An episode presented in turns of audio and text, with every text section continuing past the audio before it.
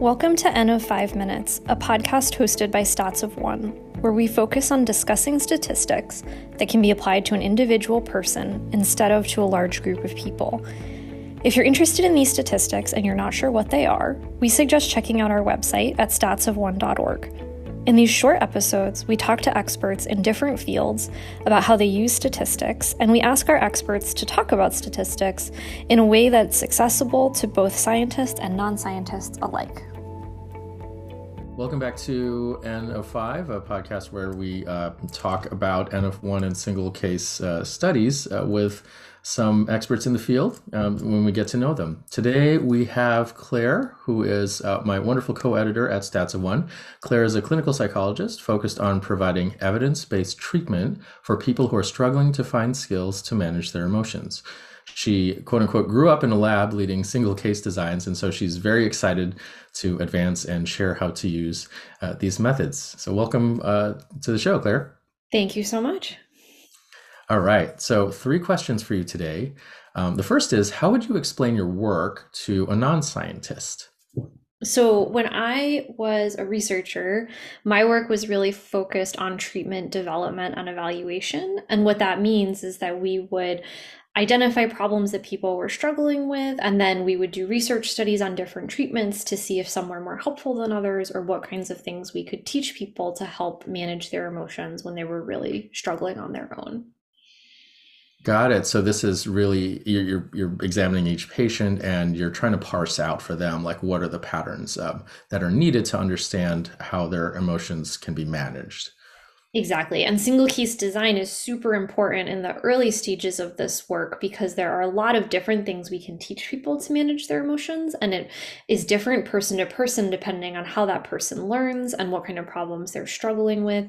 And so, single case was really the best research design that we had in those early stages to figure out well, what kind of skills do you need based on what we're seeing about how you learn or about how you process emotions? And those are the kinds of things you can't do in big sample studies when you're trying to build a treatment from scratch you need to start at the bottom with the building blocks and figure out how to match things to patients.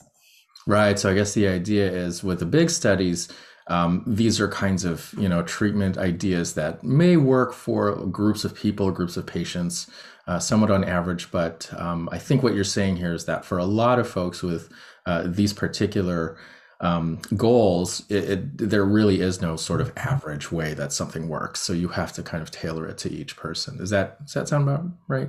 Yeah, that's exactly right. Like when we think about mental health, each person is so unique that it's pretty hard to find just one thing that's going to work for everyone. If if we could do that, we would have, and we would have loved to find that. Uh, but the more we learn about mental health, the more we see how complicated it is. And so where psychology is now is that like we do have these big treatments that have been tested in large trials that work on average for a lot of people. And that's great. Those people can get those treatments. But there is also a significant number of people who these treatments don't work for. And we need to start looking at how we can best help those people. And that is going to require more personalized evaluation. Awesome.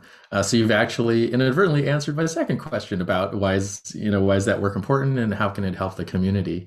Um, so I'd like to then ask you the third question, which is uh, Is there something about your work that you want people to know, um, or is there a misconception uh, about your work that you'd like to correct?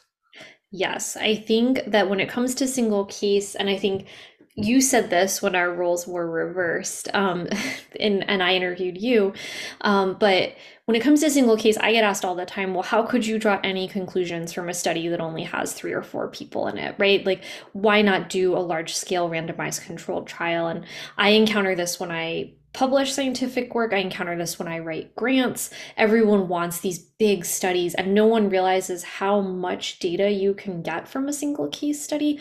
And in some ways, how much more powerful that data can be because in these big studies, you often look at like pre treatment and post treatment and see if things changed.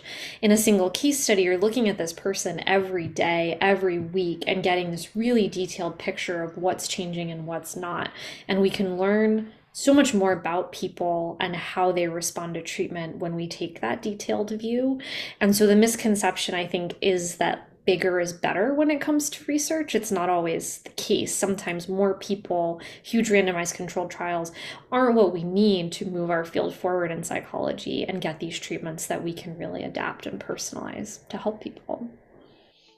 Great. Thanks, Clair. Thanks for being on the show. Thank you.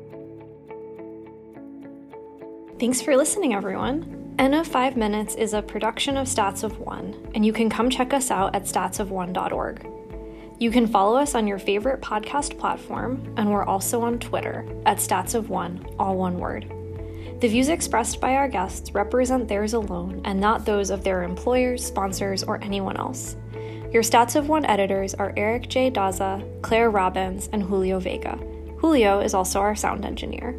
Thanks for listening, and see you again at the next round of N of 5 Minutes.